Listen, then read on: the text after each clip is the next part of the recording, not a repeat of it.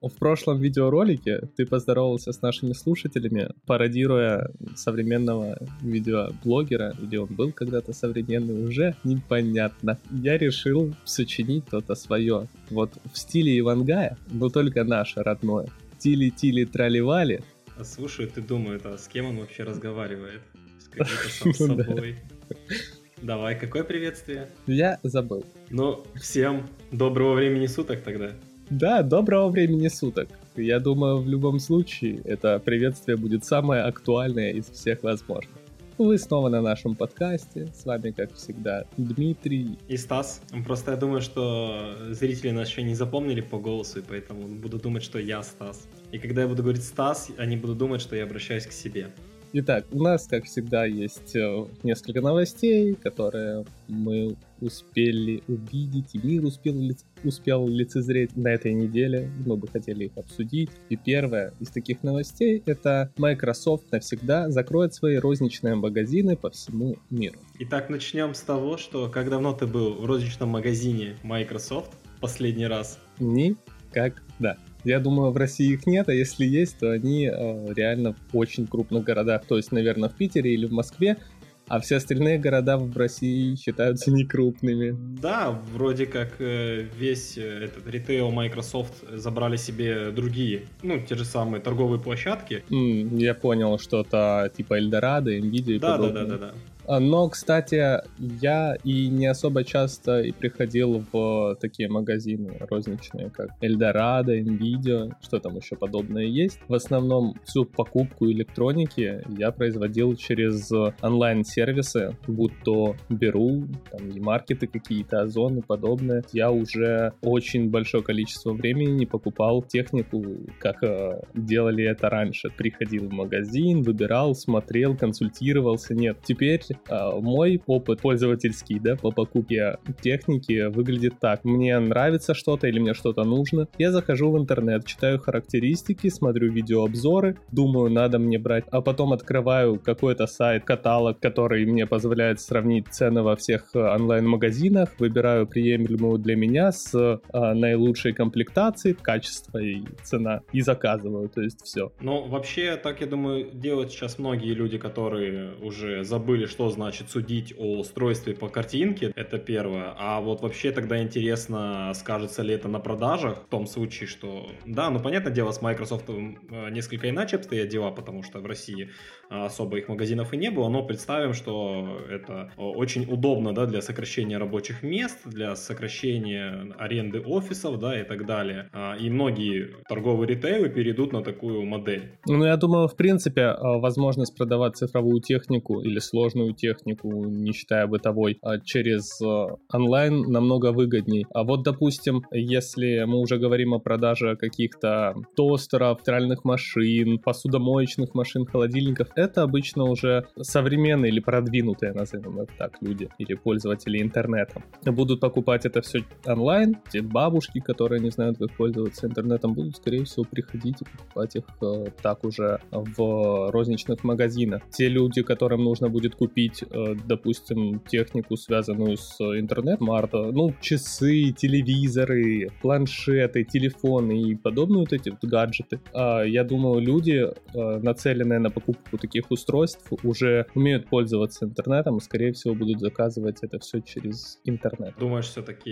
именно таких людей большинство, а то и более там 90%, которые посещают такие точки. Ну, или не посещают, да, которые вообще покупают те же самые гаджеты, смартфоны там, э, часы. То есть нету людей, которые приходят в магазин, такие выбирают, смотрят. Я, например, когда иногда захожу за чем-то, я часто вижу, как люди смотрят на телефоны в магазин. То есть они все-таки в магазине. То есть они все-таки на это ориентируются или они просто пришли поглазеть. Это, конечно... Я думаю, скорее всего, они просто приходят, по крайней мере, так и у меня бывает, то, что когда выходит новый гаджет, и мне ну, не хочется его покупать, а хочется пощупать, посмотреть, типа, интересно, это так же круто выглядит в реальной жизни, как как и в рекламном ролике. Ну а представь, что такого не будет. Ты вот поддерживаешь такое. То есть Microsoft, как бы, они первые это делают, и мы такие, ну ладно, где-то будут в другом месте продаваться. А теперь представь, что э, во все точки, да, в принципе, закрылись. Вот с телефонами, и ты выбираешь только через интернет. Это, по-твоему, удобно? Да, я не вижу в этом ничего плохого, потому что вот если бы еще сделали возможность покупки примерно такую же, как у Ламоды, да, с одеждой, то есть тебе приносят товар, ты на него смотришь и можешь оплатить в момент после того, как ты его посмотрел. Было бы вообще идеально. Но у тебя все равно есть возможность вернуть товар, если он тебе не понравился, потому что как бы наше законодательство подразумевает то, что тебе трудно что-то впарить сломанное остаться потом не наказанным. Просто я о чем говорю, о том, что вот самая крупная компания, которая что-то выпускает, и при этом люди на это смотрят, а потом покупают, это, наверное, Apple, э, где после выхода в магазинах там толпы людей, да, это не только связано с тем, что надо именно там забрать заказ, но с тем, что люди просто смотрят, как оно в руке лежит, да, как вот оно вот с этого угла картиночка Да смотрится. ладно, ты думаешь, действительно пользователи Apple смотрят, объективно смотрят, насколько им удобно пользоваться телефоном? Я думаю, они его покупают в любом случае. В общем, надо все точки закрыть закрывать Apple тоже тогда. Да, да, я предлагаю вообще лучше закрыть все магазины, все центры, оставить только кинотеатры, просто театры. И то уже есть Netflix, поэтому кинотеатры тоже можно закрывать. Не нужно. Либо, да, домашний кинотеатр в каждый дом. Кстати, а ты знаешь, что я сейчас буду говорить о новости, которая весьма не кстати к нашим обсуждениям? Но почему? Microsoft э, закрывает магазины. Microsoft что-то делает еще новенькое. Они удваивают число темнокожих в своем руководстве. Как ты думаешь, каким способом будет Microsoft удваивать количество темнокожих в своей компании? Именно руководителей. Если шутить, то можно сказать, что напишут вакансии, наверное, да? А если серьезно, то, как и обычно, да, ну, до этого была примерно та же тема и в Google, по-моему, ну, там не с темнокожими, да, там должно было, по-моему, сочетаться определенный процент женщин и мужчин, да, и я думаю, что если копать кухню именно внутри, как это происходит, то, наверное, будут занижены требования к сотруднику, который вот под эти параметры подходит, то есть темнокожим. Просто, насколько я понял, в принципе, темнокожие часто жаловались э, на жизнь в Америке, в России на жизнь темнокожие не жаловались, на нее жалуются все. Там жаловались, потому что им не достает образования, то есть их э, не обучали каким-то ну, каким-либо вещам, из-за этого у них э, а, меньше возможность куда-то попасть. По крайней мере, я там не был, судить не могу, но это я рассказываю то, что слышал из различных интервью а, и из а, фильмов про темнокожих. Вот. И Microsoft предлагает создать отдельные курсы для выявления и прокачивания лидерских качеств у людей. И в первую очередь они будут будут туда продвигать э, а, людей именно темнокожих или другой какой-то национальности. Что мне кажется довольно интересно, потому что когда я прочитал заголовок, я действительно подумал, что скорее всего будет либо вакансия, в которой, конечно, вряд ли будет написано, что нам нужен человек на руководящую должность, там характеристики и темная кожа там должна быть. Было бы довольно странно. А, было бы довольно странно, если бы пришло на эту вакансию два человека, человек со светлой кожей и афроамериканец. Предпочтение бы отдали больше афроамериканцу, тогда бы это попахивало бы обратным расизмом. Ну, кстати, это понятно, да, причины, по которым сейчас это происходит, почему Microsoft это делает, почему там Facebook это делает, да, и э, другие компании, которые с примерно такими же выступали э, новостями. Ну да, мне кажется, они просто недавно посмотрели фильм Черная пантера, а потом еще посмотрели фильм Зеленая книга и решили, что все-таки они будут идти в ногу со временем. Просто я о том, что надо было, я вот сейчас подумал, надо было посмотреть, что в итоге стало с инициативой, когда Microsoft собирался в свою компанию набирать э, аутистов, ну прям в прямом смысле. Да-да, я помню хорошо вот, эту и чем новость. Все закончилось, я вот тоже не помню. Хотя вроде бы ту новость, которую я читал, я читал уже постфактум, то есть они уже набрали аутистов в свою компанию, и на тот момент уже шутили о операционной системе 8.1 Windows, которая получилась так себе. Это удобно списывать все косяки. Причем я уверен, то, что аутисты сделали только самое лучшее, что потом забрали Windows 10. То же самое можно сказать и про темнокожих, я думаю. Да. Надеюсь, хотя бы появится нормальная темная тема Windows 10.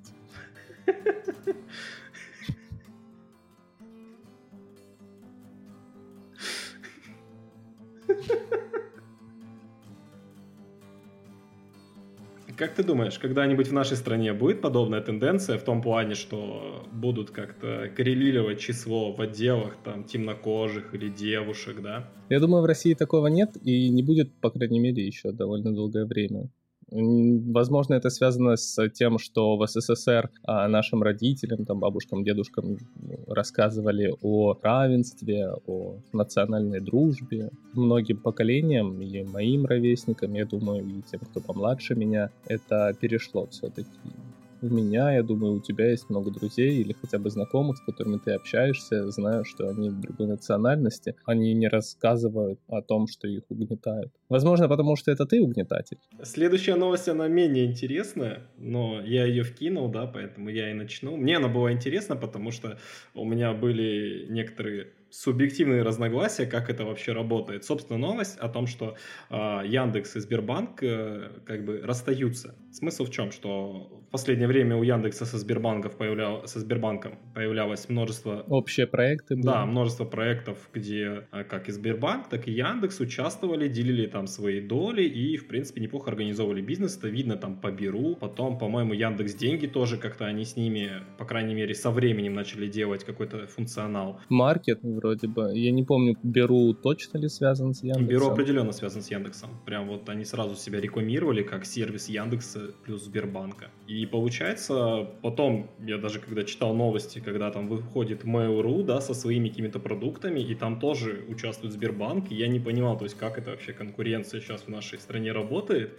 в том плане, что вот Сбербанк и с Яндексом, и с Mail.ru, хотя это в какой-то степени прямые конкуренты. И свершилось, из-за разногласий. Сбербанк с Яндексом, да, там нету инициатора, они, собственно, по договоренности разорвали договоры, и все их продукты разделятся. По крайней мере, и конфликт не афишировался просто все знают, что у них появились какие-то разногласия еще в прошлом году, и то, что уже они должны были а, разойтись, это было понятно по сервису City Mobile, которую создал Mail Group, если я не ошибаюсь. Точно так же э, Сбербанк еще какой-то проект с Mail Group создал, и тут было понятно, что Сбербанк обратился одному из главных конкурентов Яндекса, Mail Group. Но Marketplace остается за Яндексом, получается. Бюро остается у Яндекса, а Яндекс деньги уходят Сбербанку. Да, но Сбербанк же успел создать свой Сбермаркет. Да, так что, в принципе, у них есть Сбермаркет. Но Сбермаркет немножко про, я так понял, продуктовый ритейл. В принципе, да, они могут расширить этот рынок, и ничто не мешает добавить тот же самый, тот же самый функционал, тот же самый, как и в Беру. А, но меня почему эта новость так... Не то, чтобы она удивила, да, я, наверное, в какой-то степени глубине души, я, наверное, думал, что когда-то эта новость будет потому что нельзя вот так налаживать отношения с теми и с теми, то есть на всех стульях усидеться и быть при этом офигенным чуваком, как думал Сбербанк. Поэтому все, теперь Сбербанк остается только с мейлом, а Яндексу пожелаю удачи с его сервисами. Думаю, компании не маленькие, у них все впереди. И надеюсь, что их совместно нажитые дети э, тоже покажут себя, не загнутся. Потому что эти продукты, которые они создали вместе, пользуются ими миллионы я думаю, они до сих пор востребованы. Да, продукты, кстати, отличные. А вот следующий продукт мне не кажется таким отличным, хотя по концепции, по идее, это походит на что-то новое и нейронное. Мы говорим о Николае Иронове. Николай Иронов — искусственная нейронная сеть, созданная в а, лаборатории дизайна Арт Лебедев, которая за год создала больше, чем 20 коммерческих проектов, и эти проекты все используются современными компаниями в реальной жизни. Ну, не всеми компаниями, Конечно, было очень много хайпа на эту тему, и люди часто высказывались неоднозначно на, на проекты, созданные этим человеком. Итак, давай, в принципе, о сути. Получается, Лебедев Артемий Лебедев принимал заказы и отдавал их э, на обработку нейронной сети. Нейронная сеть генерировала, ну, допустим, сотню дизайнов, и дальше уже все равно человек принимал решение, что выбрать и отдать клиенту. Они выбирали, дальше подстраивали их сгенерированные дизайны в бренд, то есть там в сайт, в канал YouTube или в Instagram, и дальше уже продавали это клиентам. А, собственно, это был экспресс-дизайн от студии Лебедева, а, где в рамках проекта какие-то люди могли, любые люди могли заказать себе за 100 тысяч а, логотип какой-то, э, и его разрабатывали, как думали те люди, другие люди-дизайнеры, но на самом деле его разрабатывала нейронная сеть. А, конечно, были такие самые хайповые логотипы, да, это когда блогеру Хованскому сделали, потом делали также блогеру Руслану Усачеву. В принципе, люди не совсем оказались довольны этими логотипами, но были а, работы, которые прям очень понравились. Это по-моему, пельменная была какая-то, где там даже везде логотип, который создан нейронной сетью, опубликовали, да, и разместили. А, но тут стоит еще понимать, что, в принципе, а, нейронная сеть — это тот сотрудник э, компании, которая занимается дизайном, которая, в принципе, не обращала внимания ни на мнение других людей, ни на тренды, скорее всего. Потому что, ну, точно трендовыми нельзя называть то, что она создавала. Она, скорее всего, их диктовала, потому что потом а, на основе а, созданных дизайнов уже появлялись а, различные другие дизайны от других компаний, которые пародировали или копировали стиль нашего Николая Иронова. Что, кстати, забавно, да? Аббревиатура Н Иронов, Нейронов. Да, на самом деле и Иронов, вот Нейронов это так э, сейчас понятно звучит, да, что это нейронная но я вот до сих пор не понимаю, почему никто это не заметил.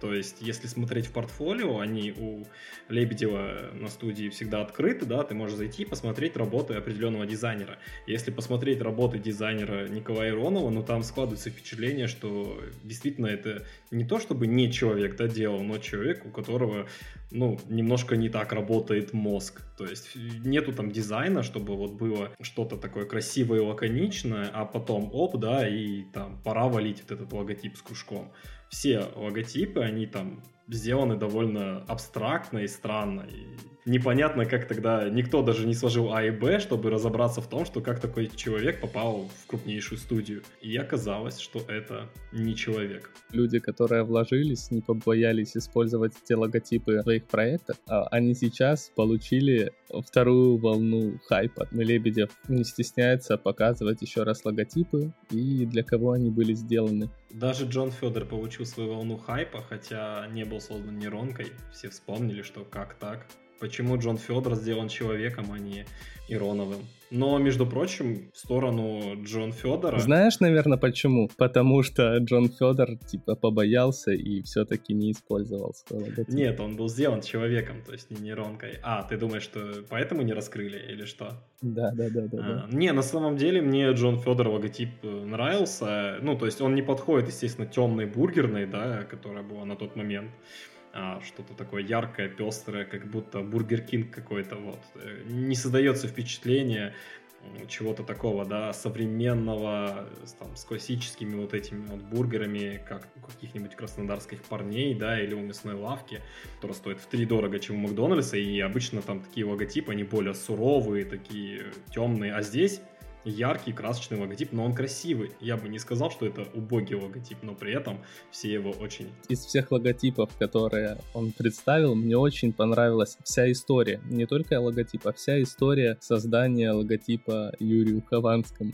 А особенно его реакция на этот логотип. Если вы, слушатели, не смотрели реакцию, зайдите на YouTube, напишите реакция Юрия Хованского на новый логотип от Э, компаний, от студии Лебедева, я думаю, вы получите просто море эмоций. Это действительно очень смешно. Помню момент, когда он очень удивлялся и негодовал в том плане, что а, почему это сделали всего за один день? Нельзя было потратить два, что ли, чтобы логотип да, да, был да, лучше? Теперь, теперь понятно, почему. Что мы еще не обсудили? Или у нас сегодня по новостям все? Да, по новостям у нас сегодня все. Но это не значит то, что новостей больше нет. Просто они будут в следующем выпуске. Так что вы обязательно подписывайтесь на наш телеграм-канал, канал, ставьте лайки, обязательно слушайте нас на сервисах, где вам удобно. Мы теперь есть на Яндекс Музыка, мы есть на Apple Podcast, мы есть ВКонтакте, Вроде бы нас все-таки добавили. Я что-то забыл? Google. А, и Google подкаст. Ну все. Всем тогда спасибо за внимание. С вами был Дмитрий и... И Стас. Пока. Всем пока.